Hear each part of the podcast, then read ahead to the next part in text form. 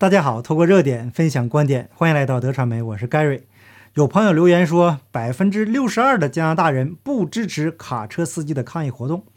我不知道这个数据从它的来源是哪儿哈，但是这个问题呢，有必要掰开了揉碎了说一说。那通过卡车司机抗议这个事情啊，也想跟大家分享一下这个福克斯的文章，到底为什么当局对口味的抗议和异议感到如此的恐慌？那在正式开始我们的节目之前呢，请大家放松心情来看一个图。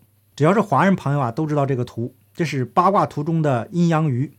那整个图给人的感觉就是不停的旋转，意思是周而复始，生生不息。正因为这种周而复始、生生不息的运转，才有了八卦。那我个人理解的是啊，呃，做人要学会圆融，才能生存下去，活下去才会有千变万化。圆融并不等于圆滑和和稀泥。在圆的内部有着黑白两种颜色，黑就是黑，白就是白，这代表着黑白分明，有着明显的界限。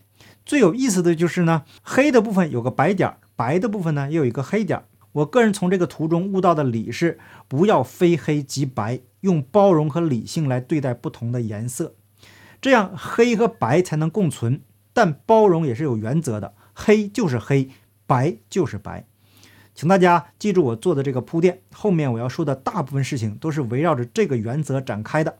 等一下呢，会把这两天留言区和 Telegram 频道有代表性的留言拿出来，咱们共同分享一下，共同讨论。那好，正式开始今天的节目。福克斯 News 发表一篇文章，我个人觉得呀非常有代表性。文章把当前世界所面临的局面解读得非常清晰。文章首先提出来的问题。为什么当局如此害怕？为什么加拿大卡车司机抗议疫苗授权被视为威胁？自由车队获得了巨大的民众支持，但遭到自由媒体的谴责，并被加拿大不受欢迎的总理贾斯汀·特鲁多视为少数派。在加拿大当局的催促下，GoFundMe 开始没收并且重新分配了民众为支持司机筹集的一千万美元，这引发了愤怒。以至于 GoFundMe 转而将资金退还给最初的捐助者，一个志同道合的美国团体。为了避免黄标啊，名字就不读了。那这个团体在其 Facebook 页面上吸引了十三万名成员，然后啊，被这家社交媒体巨头给撤下。在加拿大发生司机抗议的第一时间，小土豆是借口感染了病毒，那直接就躲进了幕后指挥。今天在渥太华，警方实施紧急状态令以后，小土豆第一时间跳出来表演。我们也不知道他有没有完成这个隔离，会不会把病毒传染给大家？那就两个字：龌龊。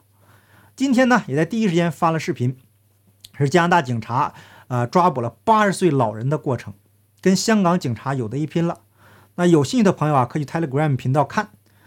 加拿大司机这个抗议这个事情啊，可谓是一时激起千层浪。那为了避免有人说盖瑞蹭热度恰饭，所以昨天我用了大量的时间写了长文，发布在社区和 Telegram 频道。昨天呢，也用了几个小时跟朋友们交流。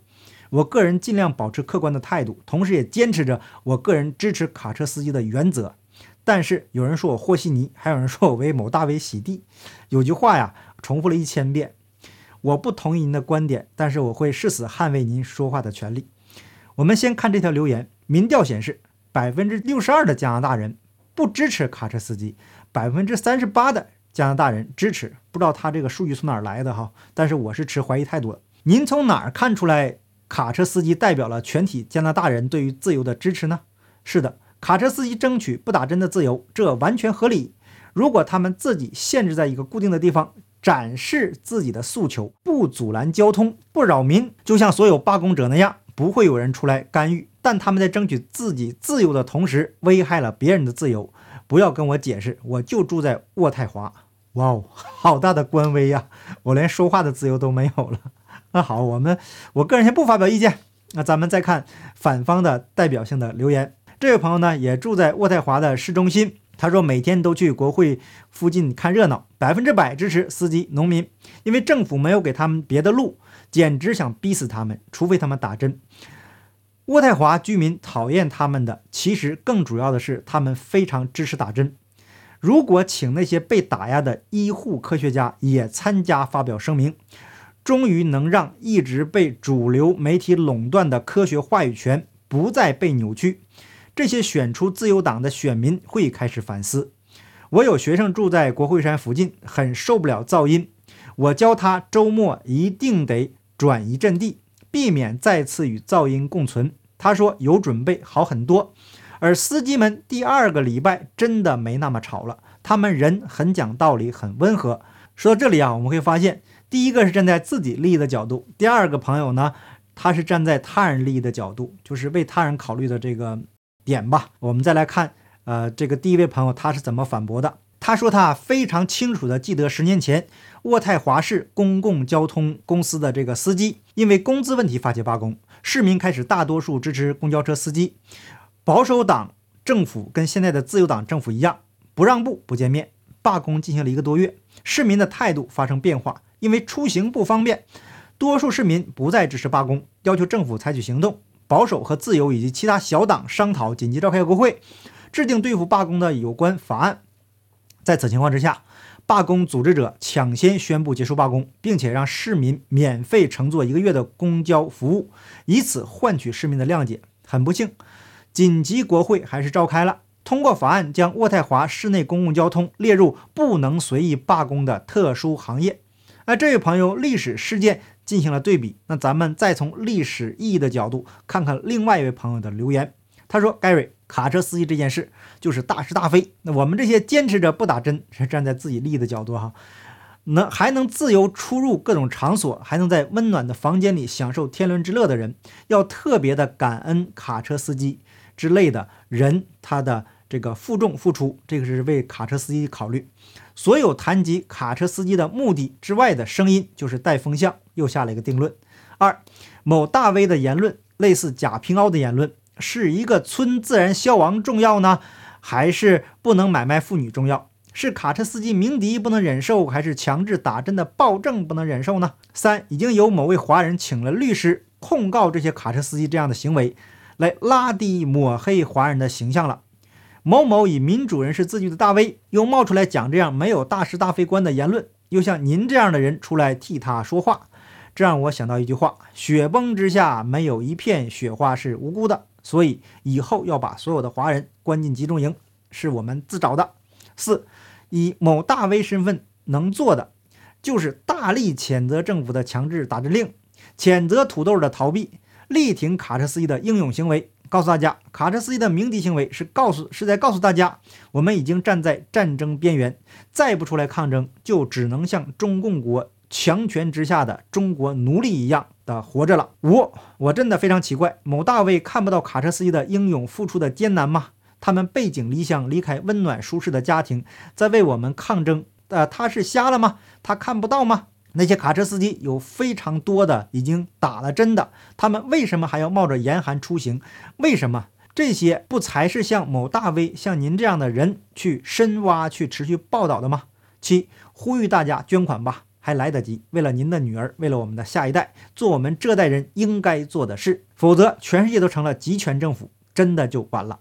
大家有没有发现一个问题？站在各自的利益的角度去看待问题。怎么也看不清楚问题的本质。那为了避免让人让这个心怀不好的人断章取义，我在节目中啊不直接提某大 V 是谁了。不知道的呢，您上我的这个社区去看看帖子。那以上四条留言的第二条，住在渥太华去看热闹的这位朋友，相对来说呀，没有站在自己的利益的角度去看问题。我个人比较倾向于他的观点，百分之百支持司机、农民。但是我们没有权利强迫他人像我们一样百分之百支持司机和农民，无论您的理由多么高大上。那另外两位朋友的看问题的角度啊，有点过于自我。那第一位呢，直接就不让我解释了；另外一位强迫其他反共大 V 无条件支持卡车司机，很荣幸，也包括我自己。实际上啊，我看了几遍这个某大 V 的视频，并不觉得有什么大逆不道的言论。总结一下，有有这么几条观点：一说加拿大司机抗议的事情是相当边缘化的小事，这一点呢，我个人不认同。这件事情啊，已经成为了全球关注的焦点，只是左媒不去报道。观点二，防疫的事情，政府应该告知民众真相，打针是民众知情以后自己的选择，并坚决反对强制打针。三，强调打针不能防感染，能够预防重症和离世。那质疑强制打针的科学依据。观点四：拥护古典自由主义，主张有秩序的自由，赞成戴口罩和社交距离，遵守政府必要的防疫秩序也是应该的，不支持破坏秩序的行为。观点五：住在渥太华的会员朋友他的反馈。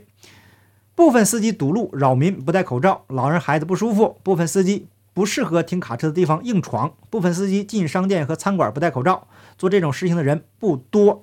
观点六：理解卡车司机长途跋涉的辛苦啊，对遇到困难呢表示遗憾，支持有秩序的抗议。那如果我总结的还不够啊，请朋友们在下面留言。总之就是支持的姿势不太对，不但姿势不对，还发出了一些不和谐的声音。这对绝对支持卡车司机的朋友来说呀，无疑是非常的刺耳的。那支持卡车司机的抗议呢，就得五体投地、三跪九叩吗？就容不得他人提出半点不同意见吗？这不是非黑即白吗？水至清则无鱼。节目开始的时候跟大家讲了，我们华人祖先的智慧。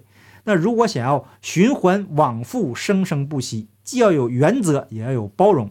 用包容和善良团结尽量多的人，人多势众的道理总应该明白吧？那如果我们有更多的人去传播真相，当然这需要耐心和善心。对方不理解，说明我们还不够善良，没有从对方的角度思考问题，只是想把自己知道的灌输给对方。如果对方不理解或者是不想理解，就骂对方是傻叉、脑残，这也不是解决问题的态度呀。那当然了，我只能提醒朋友们。我个人的做法没有权利要求所有人都跟我一样，能理解呢您就理解，理解不了我也没办法。另外呢，到目前为止，我个人认为卡车司机的抗议是理性的、和平的表达意见，是宪法赋予每位公民的权利。暴力呢是不可取的。有人主张搞暴力对抗，说历史上历次改朝换代都是靠暴力革命才成功的。过去啊这几年合理飞都失败了，说合理飞没有未来。那哈萨克斯坦刚刚闹了革命。当然了，具体有很多说法，我们这里不展开讲了。结果怎么样呢？是不是也没有声音了？那，对抗暴政需要勇气和担当，但不能逞能当炮灰。当需要我们站出来的时候，就像卡车司机一样勇敢地站出来。如果人数足够多，力量足够大，力量弱的一方一定会低头的。那香港和缅甸背后有个中共支持，哈萨克斯坦背后有个俄罗斯，靠暴力能解决这两个超级大国吗？我们能做的只有团结更多的人站在我们这一边，而不是一言不合就开骂呀！把本应该属于我们的力量变成了对抗我们的力量。请记得，永远不要人为的给自己制造敌人。有人说善良没有用，那么请问您有多少人？有多少条枪？会什么盖世武功？有什么能力对抗武装到牙齿的暴力机器呢？靠当炮灰能感动大多数吗？只会让人以为这伙人是神经病，那这样就能战胜中共的和邪恶力量了吗？当更多的人理解了、明白了、看到了，对抗邪恶势力的是一群有道德、有智慧的正义之师，一定会有更多的人站在正义的一边。当然了，最重要的还要看天意。有人说：“我命由我不由天。”说这话之前呢，请您先战胜自己的生老病死再说吧。内部问题说完了，咱们说一下外部问题。根据福克斯新闻的这个文章。总体意思就是对病毒的不了解，因此当局犯下了一些错误。数十万工人抗议拜登下令的这个疫苗授权。许多人认为，由于他们已经在病毒中幸存下来，因此他们具有天然免疫力，不需要进一步的保护。当局拒绝考虑他们的论点，正如他们拒绝承认口罩对儿童的好处微乎其微，实际上啊，可能还有害。那拜登在竞选时的承诺，他有一个战胜病毒的计划。美国现在的人均离世的人数比任何的现在发达国家都要高。那拜登上台时并非如此，显然他的政府做错了什么。但是天堂禁止你问那些是什么，这个是一个翻译过来了，就是不让我们去询问他做错了，还不让我们去说。总结来说，就是当局害怕承认错误，害怕承担责任，所以才有了防疫的暴政。这个呢，就是福克斯的观点，不代表我个人。好，感谢您的点赞、订阅、留言、分享，我们下期节目见，拜拜。